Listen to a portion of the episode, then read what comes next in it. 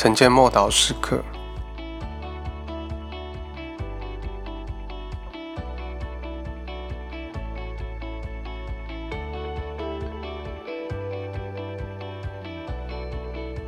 史上最不公义的判决，《路加福音》二十三章二十三到二十四节，他们大声催逼比拉多，求他把耶稣钉在十字架上。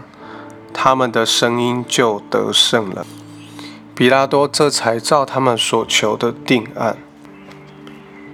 耶稣站在控告他的人面前，不发一语，如同以赛亚书五十三章第七节下半节说的：“他像羊羔被宰去除宰，又好像羊在剪毛人的面前默然无声。他也是这样不开口。”这并不表示耶稣沉默不语，而是说他不为自己辩解。他的确了说了几句话，主要是对着比拉多说着。首先，他宣告自己的国并不属于这个世界；接着，他承认他是王，只是不是这世人所想象的那种王。因为比拉多的妻子曾经做梦印证了。所以他已经知道这件事。他对他的先生说：“耶稣是个艺人，你要好好善待他。”比拉多自己本来也是迟迟不愿意定这个人的罪，但他所面对的群众压力太大，在比拉多的内心里面盘算着：到底西律王会怎么想呢？罗马人会怎么说呢？这个问题。牵扯到宗教与政治，太敏感了。比拉多的政治生涯完全取决于他能不能讨凯撒的欢心。比拉多夹在上与下之间，他必须听从上面的命令，不能够抗命，而且只有他能够宣布这个判决，责任在于他。而那些不怀好意的祭司。跟大祭司，还有这些文士，跟这些法利赛人们，早已经知道他的弱点。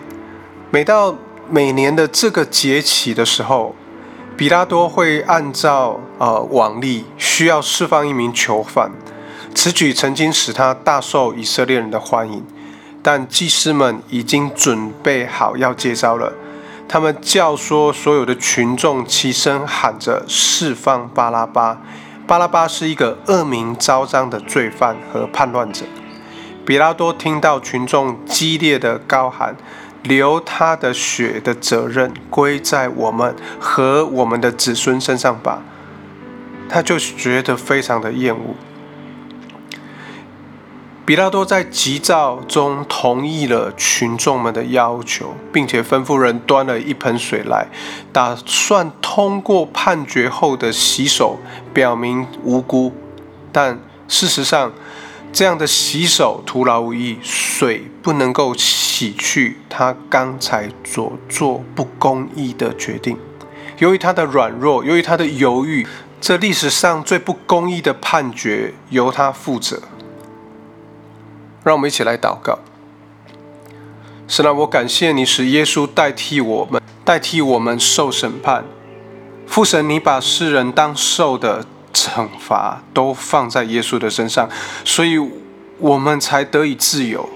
那不公义的审判却带来了我们生命中真正的公义。